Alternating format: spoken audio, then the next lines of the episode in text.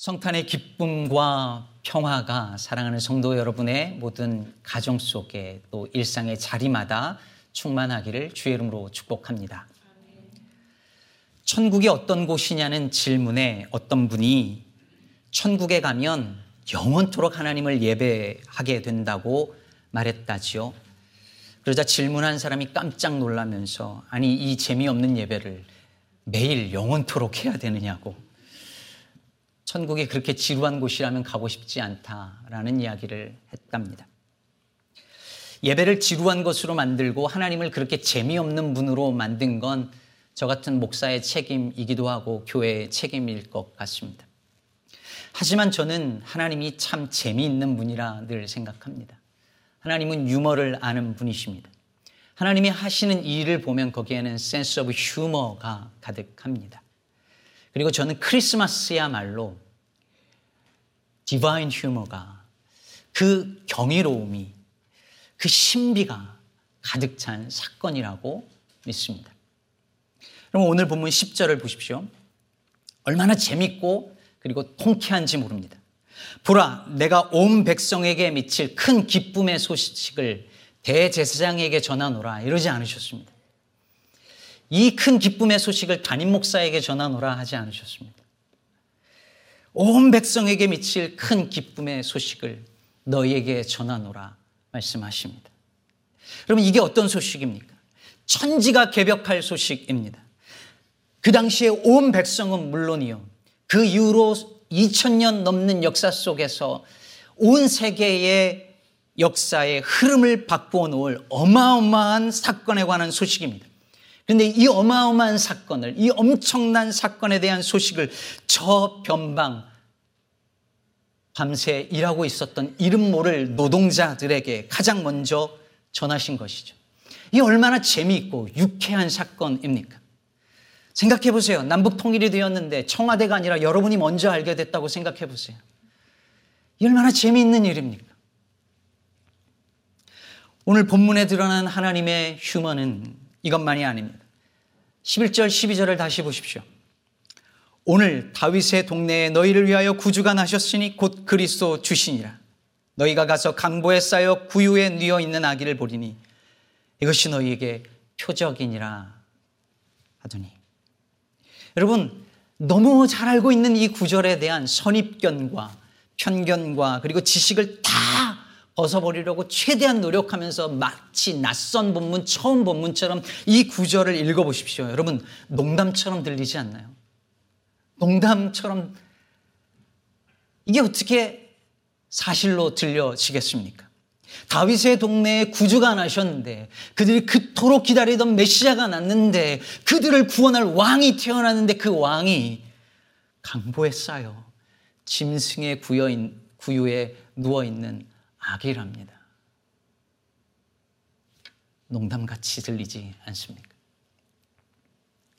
구주가 강보에 쌓여 있다니 기가 막히지 않으신가요? 여러분, 그 아기는, 그 강보에 쌓여 있는 아기는 하나님께서 우리를 위해서 주신 선물이었습니다. 여러분, 하나님은 오늘도 지금도 우리에게 선물을 강보에 싸서 주십니다. 화려한 것, 눈에 보기에 좋은 것, 그것을 쫓는 사람들은 도저히 눈치채지 못할 평범한 포대기에 강보에 싸서 하나님의 귀한 선물을 주십니다. 때로는 시련이라는 강보에 싸서 그 선물이 오기도 하고, 고난이라는 이름의 강보에 쌓여서 하나님의 선물이 오기도 합니다. 그래서 세상에 너무 좋은 것들에 스포일된 사람들은 미처 볼 수 없도록 하나님이 선물을 그렇게 보내십니다. 사랑하는 여러분, 이 성탄 시즌에 믿음의 눈을 들어서 주변을 돌아보십시오. 하나님의 선물을 싸고 있는 그 강보가 보이지 않으십니까? 어쩌면 여러분 옆에 있는 그 사람이 그 강보일지 모릅니다. 하찮고 흔하다고 무시한, 무시한 그것이 하나님의 소중한 선물을 싸고 있는 강보일지 모릅니다. 여러분이 불평하는 그 일터가 하나님의 놀라운 선물을 담고 있는 강보일지 모릅니다. 감사함으로 받고 그 강보를 열어보면 미처 상상하지 못했던 하나님의 놀라운 선물이 담겨 있을 것입니다. 그것을 볼 수 있는 가난하고 청결한 마음을 갖게 되기를 주의 이름으로 축복합니다. 근데 여러분, 성탄절에 담긴 하나님의 유머와 신비와 경이로움이 가장 잘 담겨져 있는 것은 우리가 다 아는 것처럼 저 전능하신 하나님이 이 땅에 가장 연약, 연약한 아기의 모습으로 오셨다는 사실일 것입니다. 하나님이 똥오줌도 못 가리는 아기가 되었습니다. 신이 기저귀를 차고 엄마 젖을 달라고 보채며 우는 아기가 되었습니다. 여러분, 세상에 이런 웃기는 얘기가 어디 있습니까?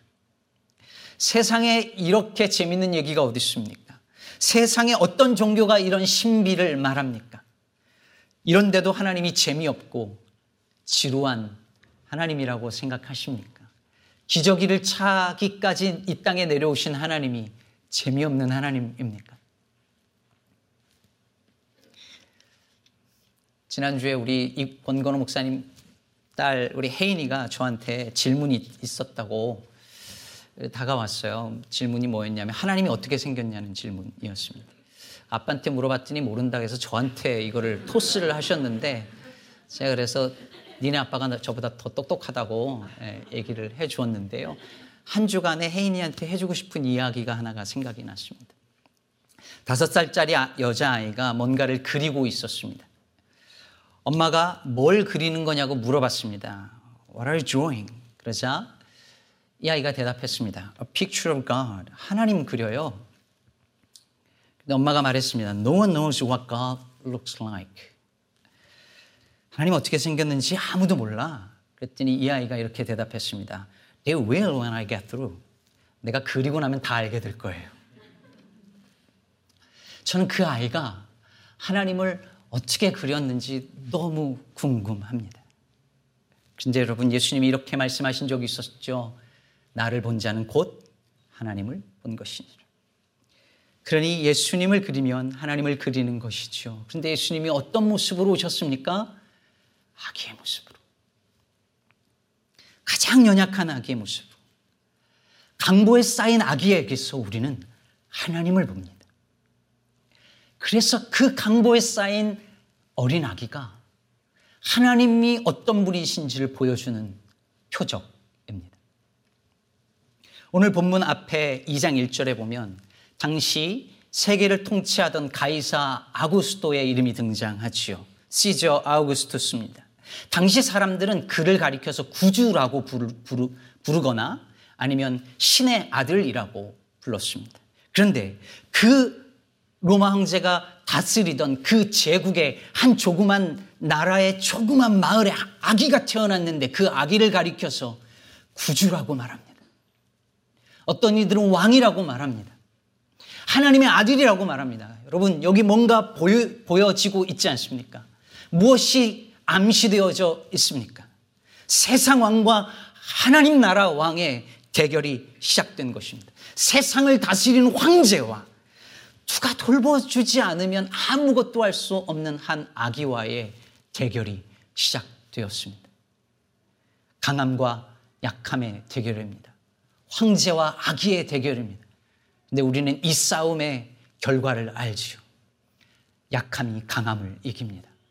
아기가 황제를 이깁니다. 그 아기가 하나님의 나라는 무엇인지, 하나님 나라의 평화는 어떤 것인지를 보여주는 정확한 사인, 표적이었습니다. 크리스마스와 연말이 되면 사람들이 선물을 사느냐고 바쁘죠. 선물 주고 받습니다. 여러분들도 그렇게 하고 계시리라 생각하는데 선물 고르기 참 어렵지요. 성탄절에 기뻐야 되는데 성탄 선물 고르는 거 생각하면 스트레스를 받습니다. 그런데 여러분, 선물을 고르면서 아, 이 선물을 주면 이 사람이 좋아할까 뭐 이렇게 고민을 하잖아요. 근데 여러분, 선물 고르기 제일 힘든 사람 누군지 아십니까? 어떤 사람에게 선물 줄 때 제일 힘드십니까? 지금 목사님 나왔는데요. 제일 선물 고르기 힘든 사람은 다 있는 사람입니다. 다 있는 사람. 이거 골랐다가 생각해보면 아 이거 있을 거야. 이거 골랐다 생각해도 있을 거야. 다 있는 사람 선물 고르기가 제일 어렵지요. 부족한 것 하나 없는 사람은 줄 선물이 없습니다. 하나님께서 어떤 분이신지 여러분 떠올려 보세요. 부족한 게 없으세요. 뭐가 부족하겠습니까? 어떤 선물이 필요하겠습니까? 다 있으신 분인데. 그런데 그분이 아기로 오셔서 우리로 하여금 그분께 선물을 드릴 기회를 주셨습니다. 우리가 그분을 사랑하고 그분을 돌보아 드릴 수 있게 하나님이 아기로 오셨습니다. 헨리 나우에는 이렇게 말합니다. 하나님이 우리를 돌보시는 것처럼 우리도 세상에서 하나님을 돌보는 것이 아주 중요하다. 하나님 말씀하신다. 나는 약해지고 싶다. 내가 나를 사랑할 수 있도록 말이다. 내 사랑에 대한 내 반응을 돕기 위해 내가 약해지는 것보다 더 좋은 길이 있을까? 그래야 내가 나를 돌볼 수 있으니 말이다. 사랑하는 여러분, 이것이 하나님께서 아기가 된 이유입니다. 우리가 하나님을 사랑하도록, 우리가 하나님을 돌보도록 하나님은 스스로 한없이 약해지시고, 그래서 하나님, 우리가 하나님을 돌보아 드리도록 기꺼이 아기가 되십니다. 어떻게 하나님을 돌보아 드릴 수 있을까요? 어딜 가야 우리가 돌볼 하나님을 만날 수 있을까요? 한국에서 신앙생활 하신 분들은 크리스마스 이브에 새벽송 하셨던 거, 그 새벽에 촛불 들고 돌아다녔던 거 기억하시죠? 제가 미국에 온 지 얼마 안 돼가지고 그 추억이 너무 그리워가지고 한번 해보자 그래서 뉴욕에 있는 교회를 섬길 때에 교우들 그리고 아이들을 데리고 크리스마스 이브 밤에 초를 들고 동네 한 바퀴를 캐롤을 부르면서 도는 이벤트를 진행을 했습니다. 근데 이게 제 생각과 다른 방향으로 흘러갔습니다. 경찰서에 신고를 해야 되더라고요. 신고를 했더니 경찰차가 왔습니다. 막 돌아가면서 그리고 우리를 따라다녀요. 그러니 이 분위기가 날까요? 고요한 밤 하는데 앞에서 계속 경찰차가 따라다닙니다. 아 이건 아니구나 그때 알았죠. 음, 미국은 물론이고 한국에서도 요즘에는 새벽송을 그래서 잘 못한답니다. 그런데 시골에선 아직 한대요. 시골에선 새벽송을 도나 봅니다. 저는 이것이 예수님이 태어나던 당시의 모습과 비슷하다는 생각을 했습니다. 그 당시에도 예수님의 탄생을 알리는 천사들의 노래는 저 중심부, 저 예루살렘에서 울려 퍼지지 않았습니다. 가장 작은 마을 베들레헴에서, 베들레헴에서 목자들이 있는 그곳에서, 그 변두리에서 주님의 탄생 축하하는 노래가 울려 퍼졌습니다. 환영받지 못하고 소외된 이 땅의 변두리 백성들에게 그 노래가 울려 퍼졌습니다. 사랑하는 여러분, 주님은 오늘도 이 땅에 그렇게 오십니다. 저는 장담하건대 예수님이 다시 오실 때도 그렇게 오실 것이라 믿습니다. 그래서 우리의 눈이 언제나 큰 곳에 가 있고 높은 곳에 가 있고 어마어마한 곳에 가 있고 부와 권력에 있고 뭔가 가진 사람에게 눈이 가 있다면 그날에 예수님이 다시 오셔도 우리는 그 주님을 알아채지 못할 것입니다. 오직 마음이 가난한 자와 청결한 자가 다시 그 모습으로 오셔서 다시 그곳, 그곳 가운데 찾아가시는 그 주님을 만나리라 믿습니다. 우리 곁에 약한 이들을 돌볼 때 그것이 곧 하나님을 돌보는 것임을 오늘 이 말씀은 보여주고 있습니다. 설교를 준비하다가 김승희 시인의 시 달걀 소포가 다시 생각났습니다. 언젠가 소개해드렸는데요. 한 사람이 걸어간다. 몹시 가난한 사람인가 보다. 겨울 추위에도 입을 옷이 없어 넝마 위에 푸대 종이를 걸쳐 입었다. 무엇을 담았던 푸대였을까? 푸대 종이 걸친 등짝에 이런 글자가 인쇄되어 있다. 이 물건은 연약하니 함부로 취급하지 마십시오. 푸대종이를 걸친 그 사람, 함부로 취급하면 안 됩니다. 보잘것없는 강보에 싼 그 아기 함부로 취급하면 안 됩니다. 그것이 우리를 위한 사인, 표적이기 때문입니다. 세상은 강한 것을 표적으로 삼지만 믿는 자들은 약함에서 표적을 찾습니다. 사람들은 흔히 신의 존재를 크고 높은 것, 어마어마하고 부와 권력을 가진 것에서 하나님의 그 신의 존재의 사인을 찾지만 우리는 작고 낮고 보잘것없는 것에서 그 증표를 찾습니다. 그래서 여러분, 강보에 싼, 호되기를 뒤집어 싼 그 누군가, 그 어떤 것을 만나면 하나님을 만날 표적으로 바라보시기를 바랍니다. 말씀 맺겠습니다. 지난주 목회자들과의 모임에서 어느 분이 그런 얘기를 하시더라고요.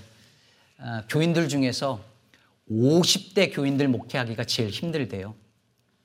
대부분의 목회자들이 다 거의 공감을 했습니다. 그래서 왜 그런지에 대해서 막 이렇게 분석하면서 얘기를 나눴는데 대략 뭐 그런 것 같습니다. 오십 대쯤 되면 사회적으로, 경제적으로, 또 교회에서든지 좀 안정이 되고 힘이 생긴다는 거예요. 그러니 교회에서도 힘을 내려고 하죠. 근데 저는 한편으로 그런 생각을 했습니다. 힘이 생겨진 나이이긴 하지만 그때쯤이면 힘이 빠지는 게 두려운 나이이기도 하거든요. 두려우니까 더 힘이 들어가는 것 아닌가 생각을 했습니다. 육십, 칠십 대 넘어가고 나면 이제 힘 빠지니까. 근데 여러분, 힘 빠지는 거, 약해지는 거 두려워하지 마십시오. 하나님이 스스로 약해지셨습니다. 하나님이 스스로 돌봄의 대상이 되었는데 내가 누군가에 대해서 돌봄의 대상이 되는 것 두려워하지 마십시오. 하나님이 그러지 않으셨습니까? 약해지는 것 두려워 마십시오. 우리가 약해질 때 하나님이 우리의 강함이 되십니다. 이 복된 성탄주일, 가장 약한 아기의 모습으로 이 땅에 오신 하나님을 기뻐하면서 그분을 돌보기 위해서 이 땅의 가장 약한 자들에게 한 걸음 더 가까이 나아가는 저와 여러분 되기를 주의 이름으로 축복합니다.